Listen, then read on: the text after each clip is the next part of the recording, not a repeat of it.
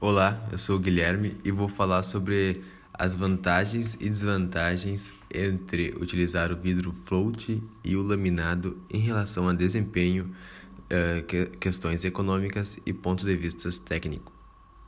Primeiramente, eu vou apresentar uh, um pouco sobre o vidro float, né? Quais são as características dele.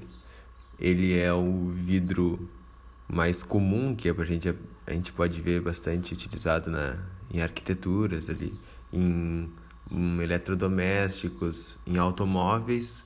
Ele é um vidro liso e transparente e ele pode servir de matérias-primas para outros vidros, inclusive o laminado. Na sua composição química, ele apresenta bastante sílica, sódio, cálcio, magnésio, potássio e alumina, e no Brasil, ele é produzido com uma espessura de 3 a 19 milímetros. Em relação às propriedades principais dele, temos que a sua densidade é de 2,5 kg por metro cúbico. Ele tem uma dureza de 6 a 7 na escala de Mohs. E ele é um péssimo condutor de eletricidade e calor. Em relação à sua elasticidade, é considerado frágil.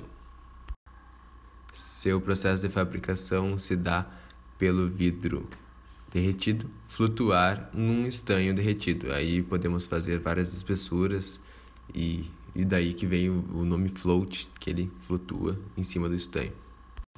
Bom, agora eu vou falar um pouco sobre o vidro laminado.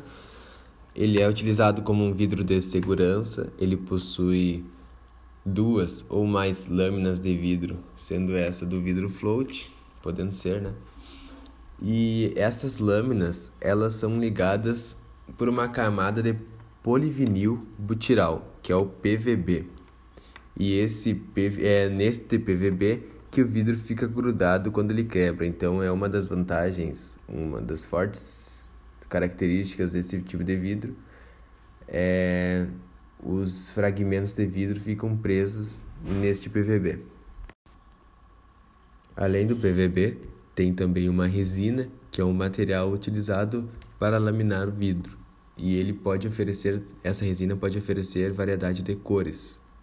Então pode ser aplicada em impresso ou em float, né, que é na flutuação.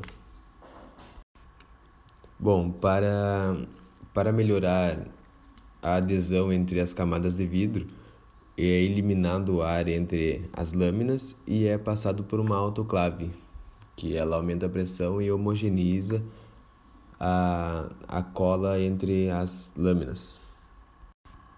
Algumas com, uh, aplicações deste vidro laminado é em paredes, portas, em para-brisas de carros, em janelas de carros blindados e entre outros. Sobre as vantagens e desvantagens do vidro laminado é que ele possui um sistema de segurança bem melhor quando ele sofre algum impacto. Os estilhaços são mantidos aderidos na película. Ele é considerado um uh, que não necessita uma substituição imediata após o impacto e ele possui uma resistência à perfuração em choques maior.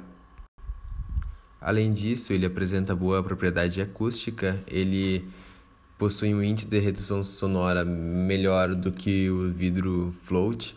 Em um laminado de 6 mm, ele apresenta o índice de 31 dB, em 8 mm de 33 a 34 dB, sendo uns 3 a 4 dB a mais que o vidro float.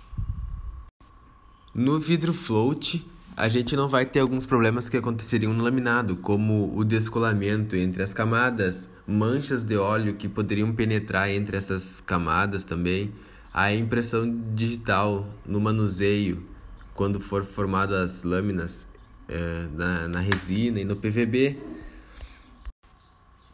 Além de que o vidro float, por ser de uma lâmina só, ele é um pouco mais barato que o laminado, né, por ter todo um processo e duas ou mais lâminas para comporem ele.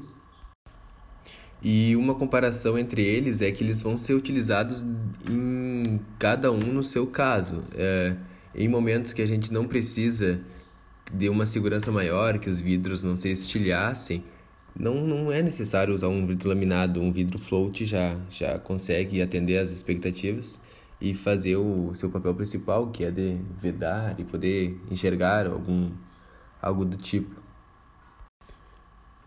Espero que tenha atendido as expectativas e ficamos por aqui e até a próxima.